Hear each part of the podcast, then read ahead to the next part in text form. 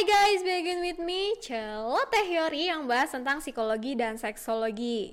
Hai semuanya, apa kabar? Aku harap teman-teman dalam keadaan sehat walafiat ya. Nah, pada kesempatan kali ini aku akan membahas satu tema yang banyak ditanyakan padaku dalam beberapa konsultasi. Nah, buat teman-teman yang mungkin udah penasaran dari judulnya, silahkan ikutin terus konten YouTube dan podcast Celoteh Yori kali ini.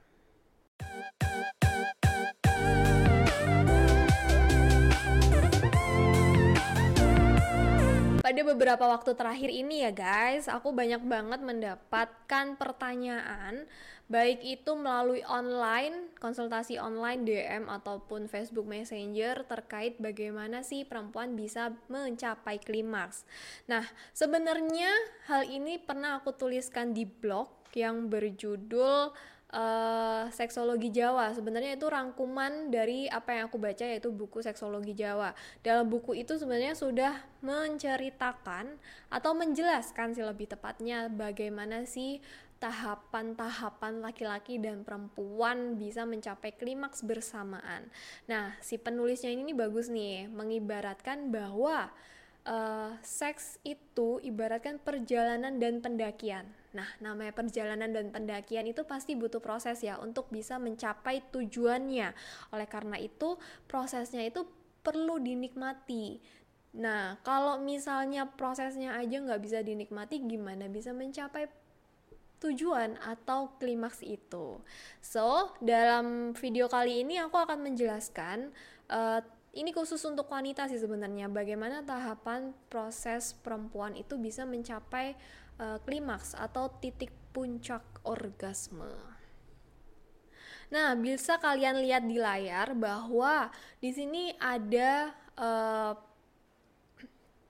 respon seksual antara laki-laki dan perempuan. Nah, jadi bisa kalian lihat ya ada perbedaan. Itu ada A, kalau laki-laki itu ada A dan B, sedangkan perempuan itu A, B, dan C.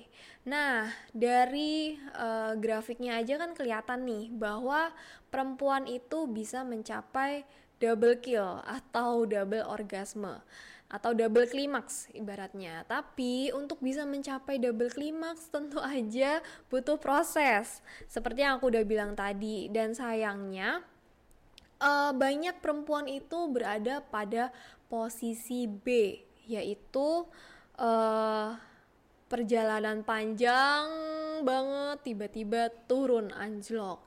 Nah, jadi terdapat tahapan-tahapannya ini guys, yaitu ada empat fase, yaitu fase excitement, plateau, orgasme, dan resolution. Nah, kita bahas satu persatu ya. Nah, jadi pada fase excitement ini adalah fase awal atau pintu gerbang perempuan itu menuju uh, namanya. Jadi ini nih awal startnya gitu loh. Jadi perempuan itu ketika masa excite namanya excite ya. Jadi bergairah kayak gitu. Nah, biasanya ini ada rangsangan-rangsangan bisa dari perempuan itu juga sedang libidonya tinggi atau memang dari pasangan yang merangsang secara seksual sehingga perempuan menginginkan hubungan seksual. Nah, jadi uh, ini juga terkait dengan minat seksual nih guys. Jadi perlu diketahui bahwa ada perempuan-perempuan yang memiliki gairah tinggi atau setidaknya baik, bukan gairah rendah ya. Jadi si perempuan ini pengen uh, melakukan hubungan seksual tapi minatnya rendah. Nah, karena bisa jadi perempuan ini punya histori. Jadi di masa lalu itu punya pengalaman yang kurang mengenakan terkait uh, hubungan seksual. Jadi misalnya pernah mengalami pelecehan seksual sehingga ketika sudah akan melakukan hubungan seksual, mereka langsung defense secara tidak langsung. Jadi secara bawah sadar itu langsung defense dan se sehingga ngedrop kayak gitu. Dan selain itu pula juga ada karena mungkin pola asuh atau pola pendidikan budaya yang mengatakan atau memberikan informasi bahwa yang namanya seks itu tuh kotor, menjijikan. Jadi secara nggak langsung tuh punya persepsi negatif terhadap seks. Sehingga ya tidak ada minat terkait hubungan seksual. Nah, kalau sudah kayak gitu sebenarnya uh, fase excitement ini fase yang psikologis banget. Ya kenapa? Karena yaitu segala sesuatunya itu berarah pada pemikiran. Nah, ini berbeda dengan wanita-wanita yang secara physically atau punya uh, gangguan dalam area reproduksinya, misalnya vaginismus atau hal-hal gangguan-gangguan seksual. Nah, itu kan beda lagi nih, sudah terkait secara fisik. Tapi kalau misalnya masih dalam ranah pemikiran atau alam pemikiran, maka ini nih kondisi yang sangat psikologis. Nah, maka untuk bisa merangsang perempuan tentu aja terdapat hal-hal yang perlu dilakukan. Jadi ketika misalnya perempuan kayak ah nggak minat ah nggak mau ah, misalnya mm, begitu dicium aja udah langsung melengos atau menolak kayak gitu. Nah maka laki-laki atau pasangannya itu perlu punya trik-trik khusus. Jadi seakan tidak memaksa, tapi juga mengajak kayak gitu loh. Jadi mengajak tanpa paksaan, maksudnya kayak gitu. Nah, yang kedua adalah fase plateau. Ya, plateau ya. Jadi ini adalah fase setelah fase excitement. Jadi ketika uh, sudah mulai mendidih otomatis kan panas tuh. Nah, jadi pada fase ini di mana ketegangan seksual itu tuh tinggi, tapi belum mencapai klimaks. Jadi lagi hot-hotnya. Nah, fase ini juga uh, akan mempengaruhi otot vagina untuk berkedut-kedut. Terus kemudian juga lubrikasinya juga lebih banyak sehingga uh, rasa sakit ketika berhubungan seksual itu tuh minim. Nah, jadi buat temen-temen yang selama ini berpikir yang namanya perempuan itu harus keset, itu tentu aja salah ya. Karena dalam hubungan seksual tentu aja butuh lubrikasi. Ya, kalau tanpa lubrikasi atau cairan vagina itu nggak keluar, maka tentu aja itu bikin sakit buat si cewek.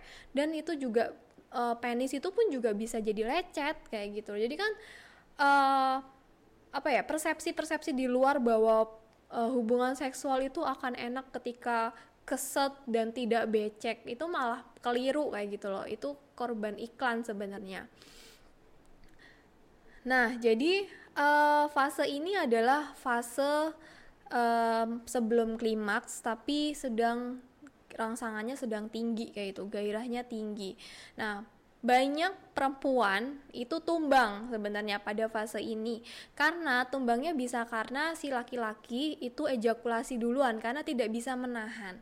Nah, apabila laki-laki mau sebentar aja nahan untuk tidak ejakulasi, maka kemungkinan itu bisa mencapai bareng-bareng kayak gitu loh klimaksnya bareng. Jadi ejakulasinya bareng antara laki-laki dan perempuan.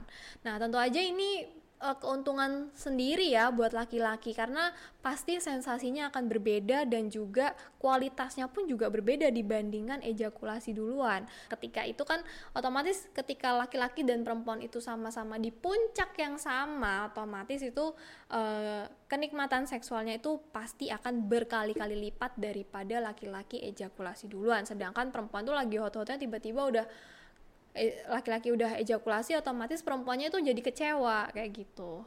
Nah, ini juga sebenarnya banyak yang dialami perempuan bahwa kenapa nggak pernah bisa ibaratnya mencapai klimaks karena ya itu si laki-lakinya mungkin karena punya ego tersendiri bahwa yang nama laki-laki ya terserah dong mau ejakulasi kapan aja sedangkan perempuan itu ya nurut kayak gitu nah jadi menurutku untuk bisa perempuan itu untuk bisa mencapai orgasme itu juga perlu kerjasama dengan uh, pasangan.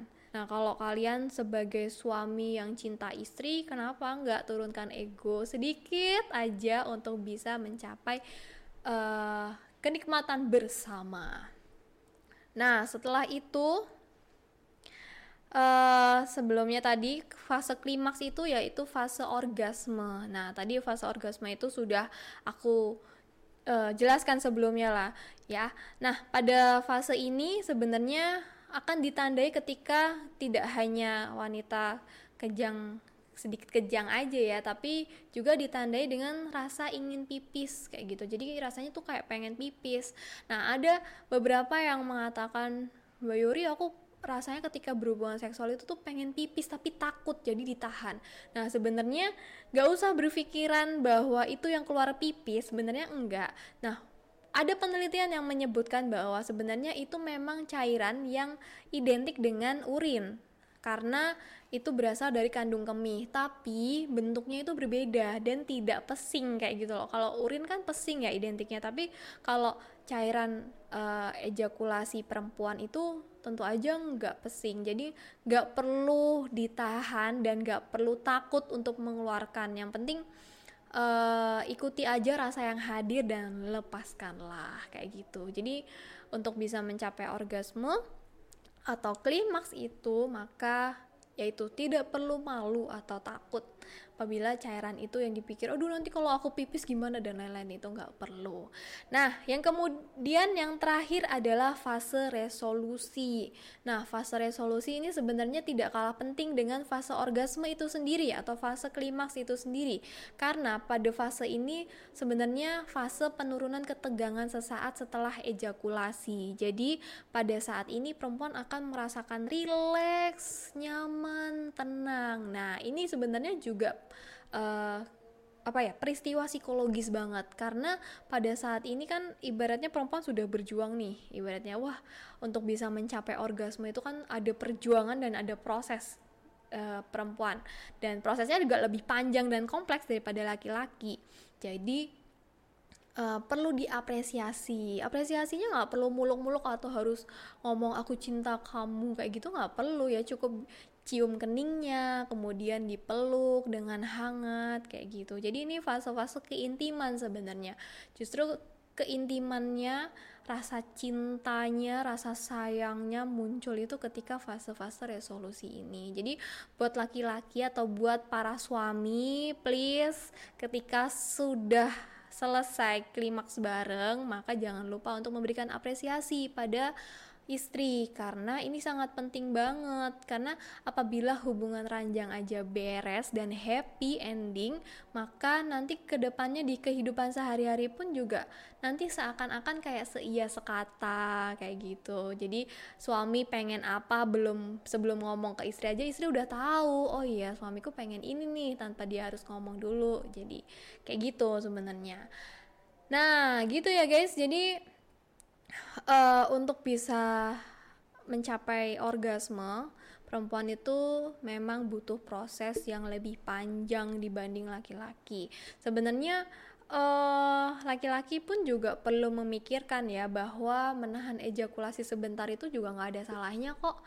Daripada hanya memikirkan uh, apa ukuran penis yang besar dan panjang. Nah karena ukuran besar dan panjang itu nggak ada ibaratnya nggak ada manfaatnya kalau tidak bisa punya uh, waktu menahan ejakulasi yang panjang kayak gitu. Ya dong karena sebenarnya dalam hubungan seksual itu bukan ukuran penisnya tapi ke apa ya lama waktunya bisa mencapai uh, orgasme bareng pasangan kayak gitu. Jadi buat teman-teman yang memang merasa putus asa setelah beberapa tahun menikah tapi kok rasanya kok nggak tahu yang namanya orgasme itu gimana maka menurutku uh, perlu uh, ngobrol bareng suami.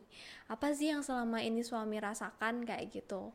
Dan suami pun juga harus ya bertanya kayak gitu. Dan kamu rasain apa selama ini? Kayak gitu. Ketika sudah saling ada komunikasi maka nanti akan ada proses kesepakatan dan pembelajaran. Oke kalau gitu kita latihan ini yuk latihan itu yuk. Jadi kan enak tuh sama-sama belajar bareng. Yes, gitu ya guys. Terima kasih yang udah menonton dan mendengarkan konten ini. Apabila ada hal-hal yang masih kurang jelas bisa drop di komen atau DM di Instagram di @celotehyori underscores. Segitu, terima kasih dan see you in the next episode. Bye!